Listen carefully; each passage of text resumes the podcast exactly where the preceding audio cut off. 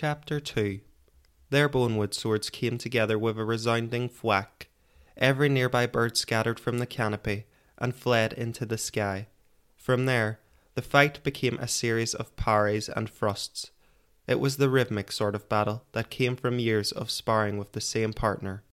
The rules were well established by now. First to score free touches was the winner, and the winner was always Alishar. Always. He scored his first touch with a slash at her hip. Shale was so eager to come back at him quickly that she left her right flank exposed.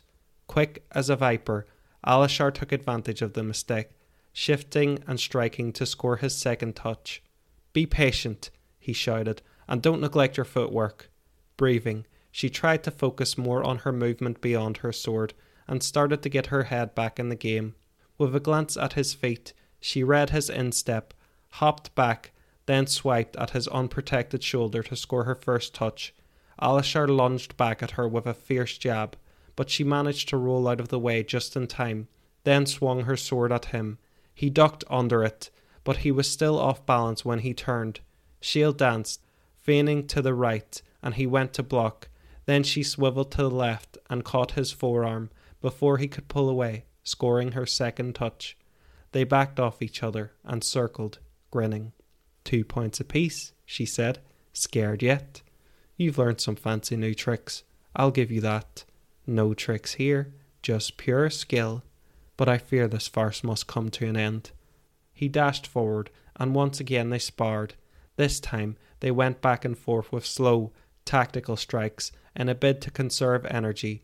The fight became a cautious affair, with neither wanting to force an opening at risk of leaving one of their own.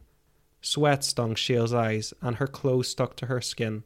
Her muscles were beginning to tire. Alishar continued his relentless storm of attacks, seeming as fresh as he'd been at the beginning. With each attack Shale blocked, she was forced back another step. Oddly, she noticed his eyes weren't focused on her, but beyond. With a peek over her shoulder, she saw the glassy pond lay several paces back. So that was his plan. He was going to corner her against the water so she'd have no ground to fall back on. Despite her knowledge of this tactic, she was too exhausted to stop it. Her arms protested every slash, jab, and swipe. Alishar took her to the lip of the pond, and after Shale's arm slumped to her side, he arced back for the finishing blow. As his bonewood sword rose, she had an idea. She did something crazy. She gave in to her imbalance, dropping as dead weight. Alishar's sword only found fresh air as Shale's body hit the grass. She rolled behind him, and in one fluid motion pushed her knees against the grass, rising and spinning. Alishar turned, attempting to slash her midriff, but she was quicker. She drove her sword upward, right into the meat of his belly. The world went still as the thunder of battle faded from the air. Slowly she realized what she'd done. I win, she said, stunned. I did it! I finally beat you! Congratulations. Why, thank you. His chest was heaving. You were fantastic. You. Her smile evaporated. Now that she had time to think things over, it all became clear. You let me win. No, I didn't, he said, looking highly offended. Yes, you did. You could have finished me at the end. No, you were out of range. I pulled your strike. Admit it. You can't lie to me, Alishar. She thought this would turn into another one of their recurring arguments, where they'd argue about it for weeks until she finally wore him down, then he'd admit the truth. But this time they skipped all that. Fine, I let you win. You said you wouldn't do that anymore. You said that if I won from now on, it'd be for real. But you fought so well. I can't fake this. He mopped his sweaty brow and showed her his glistening palm. You pushed me to my limit, but not beyond it, never beyond it. You deserved your victory. There is no deserve in battle. One man gets blood on his sword, the other gets buried. That's how it is. If I couldn't beat you at my best, how am I ever meant to win on merit? It's unlikely any time soon. I'm the better fighter. It was the obvious truth, but she was so accustomed to him cushioning his blows that the sharpness of it stung. Her wounded surprise must have been reflected on her face, because he chuckled at the sight of it. Come on, Shale. Of course I'm better. I'm a foot taller and two years older, I've had way more practice. There'd be no justice in the world if I wasn't better. I'm not asking to be better. I just want to win once. Then keep doing what you're doing and don't compare yourself to me. Compare yourself to your past and you'll see how far you've come. But how else can I catch you? I didn't have a teacher. He shrugged. Not only can I correct your mistakes, I can help you avoid mine. You're already twice the fighter I was at your age. You really mean that? Absolutely. You're my toughest opponent. Tougher than Maris and Jekir? Please. You dance rings around Maris. Now you and Jekir would make an interesting fight, but my coin would be on you. This did appease her slightly. It was easy to get downtrodden by a lack of short term progress, but she'd remain positive if she was still improving in the context of the bigger picture. It was true that the once significant skill gap between Alishar and herself was decreasing. You're right. I'm sorry for getting upset. You're just passionate, is all. But since we're on the topic of the merits of practice, how about we try the bow? She made a face, which caused him to laugh. They both knew her feelings on the bow. Swordplay was fun and intuitive, but the bow was such a precise weapon that practice felt like a chore. Come on, you could be the best swordsman in the world, but if you're across a field or atop a rampart, what good is a piece of sharp metal? A good soldier is all rounded and can fight in many situations. So you do listen. Occasionally. Let's just get it over with. He retrieved her bonewood sword and deposited it, along with his own, back into the hollow. Then, from within, he withdrew the bow. It was a red, yew hewn hunting bow, strung with hemp. It had taken months of gathering chivies from tavern alleyways and saving up to buy it from the Fletcher's son. Braff had been so pleased to make his first sale that he'd thrown in a quiver full of goose fletched arrows at no extra charge. Currently, just three of those remained. Arrows tended to blunt and break when shot at trees. Alishar handed her the items. She strung the quiver to her back and tested the bowstring with an arrow. Meanwhile, he circled the clearing and gathered blackberries from the surrounding bramble. When he had a handful, he approached the second elder bonewood. In the centre was a faded pink stain and shallow holes from their previous sessions. That was where Alishar mashed the berries, creating a darker, more pronounced purple stain. Ready? he asked, stepping to one side. Ready, she said, setting her feet and nocking an arrow. She drew back the bowstring, aimed at the target, then loosed. The arrow whizzed to the left. Her stomach heaved. She could only squeak as Alishar threw himself to the ground. The arrow flew right through the spot where he'd been standing. Oh, Eleven! Shale held her hand over her mouth. Alishar, I'm so sorry. That's quite all right, he said shakily as he pushed himself up.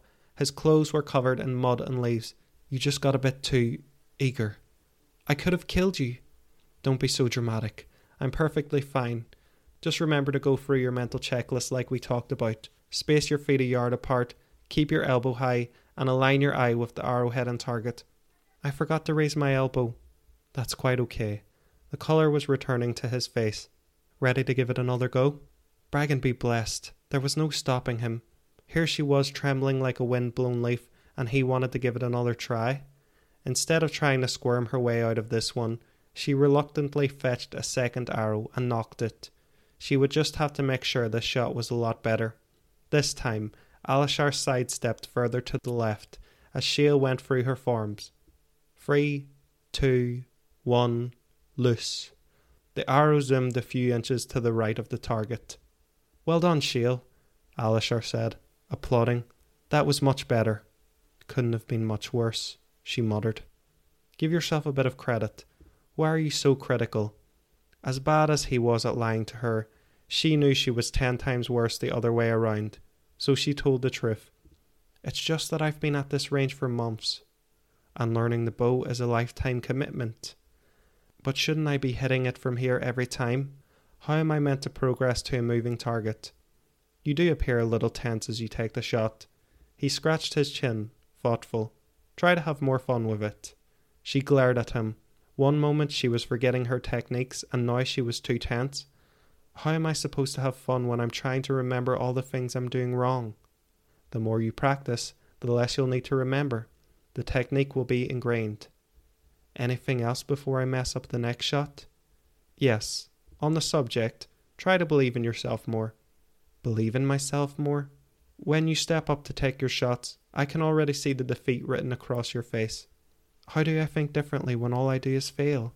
Well, when I step up, I first visualize the arrow hitting the target. So that's your secret? Just picture it? I know it sounds silly, but it works. I think we all have that voice in our heads, telling us all the things we can't do, and I think yours often gets the best of you. You can't make it go away forever, but if you learn to ignore it, it'll grow quieter. If you tell yourself you're good enough and really believe it, you won't miss. Okay, okay, there's no need to lecture. She smirked, hoping that he knew it was a jest. She really did appreciate his patience, deep down. I'll give it one more try, just for you. You'd better. She nocked the final arrow and let her forms take over, concentrated but relaxed. Beneath the surface, she could almost hear that voice telling her she wasn't good enough. I can do this, she whispered to it. I can. For a second, she soaked it all in. As the colours and smells of the forest swirled around her like a vortex, she took a moment to truly appreciate these days of having stupid fun with Alishar.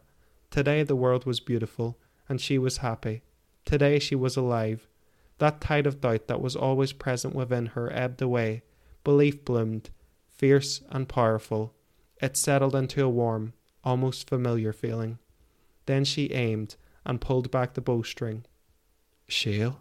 There was so much earnest concern in Alishar's tone that she lowered her bow to look at him. He was staring, wide eyed and slack jawed. What is it? Sorry. It's nothing. He blinked hard. I thought I saw something, but it must have been a trick of the light. Thought you saw what? The air around you. I thought I saw it. But whatever he was about to say was drowned out by a loud ringing that filled the forest. Any birds that hadn't been disturbed before now fled the canopy, flying into those places above the clouds where no human would ever reach. Shale and Alishar gazed at each other and slowly realized what was making that sound, a thing neither of them had heard in many years. It was the ringing of the monastery bell.